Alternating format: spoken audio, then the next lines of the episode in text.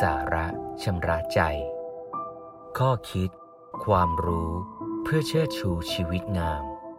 โดยพระครูธรรมรุจิ วัดยาณเวศกวัน ถ้าเราสอนเด็กให้รู้จักปอบโยนมานั่ง เขาจะเป็นเด็กที่มีความสุข คุณแม่ยนหยวนเล่าถึงยนหยวนตอนอายุประมาณเจ็ดขวบ วิ่งเล่นแล้วก็ ชนกับมานั่งล้มลงคุณแม่ก็เดินเข้าไปหาด้วยใบหน้ายิ้มแย้ม แล้วก็ค่อยๆลูบปัด ตรงส่วนที่กระแทกกับมานั่ง แล้วก็เป่าเบาๆตรงส่วนนั้น ที่กระทบกับมานั่ง แล้วก็พูดกับยนยวนว่า เจ็บเดี๋ยวก็หายนะ เจ็บเดี๋ยวก็หายนะ แล้วก็เป่าด้วยความเอาใจใส่ยนยวนก็นิ่งแล้วก็ค่อยๆลุกขึ้นด้วยความแจ่มใส ต่อมาแม่ก็พายนยวนเดินไปที่ม้านั่ง แล้วก็ลูบเบาๆที่ตรงส่วนที่ยนยวนชน แล้วก็พูดขึ้นมาว่า เจ็บเดี๋ยวก็หายนะ เจ็บเดี๋ยวก็หายนะยนยวนเห็นแม่ทำก็สงสัย แต่ก็จดจำไว้ ต่อมาเมื่อยนหยวนวิ่งชนม้านั่งอีกแม่ก็ไปช่วยยนหยวนเหมือนเดิมปลอบโยนด้วยความเอาใจใส่สัมผัสด้วยความอ่อนโยม แล้วก็พูดว่าเจ็บเดี๋ยวก็หายนะ เจ็บเดี๋ยวก็หายนะ แล้วยืนหยวนก็ลุกขึ้น เมื่อหายแล้วก็เดินไปที่ม้านั่ง แล้วก็ลูบม้านั่ง เจ็บเดี๋ยวก็หายนะ เจ็บเดี๋ยวก็หายนะ ใช้คำพูดที่แม่เคยพูดให้ตน โดยพูดกับม้านั่ง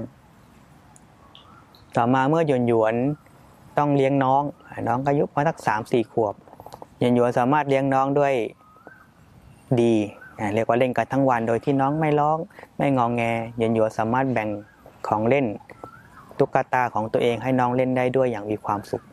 เมื่ออยู่โรงเรียนก็เป็นที่รักของเพื่อนเพื่อนเพื่อนเพื่อนก็รัก เพราะเขาเป็นคนที่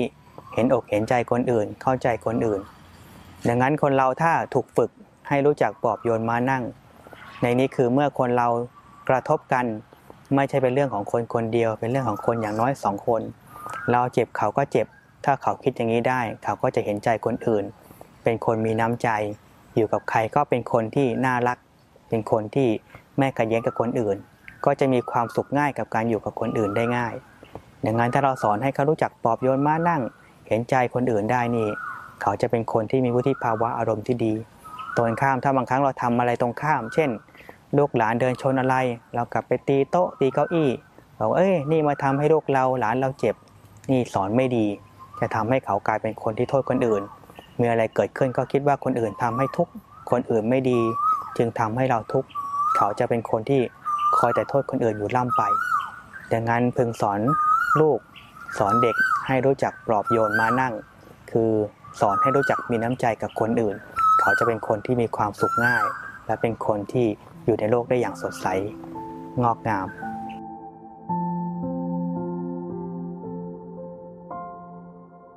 ติดตาม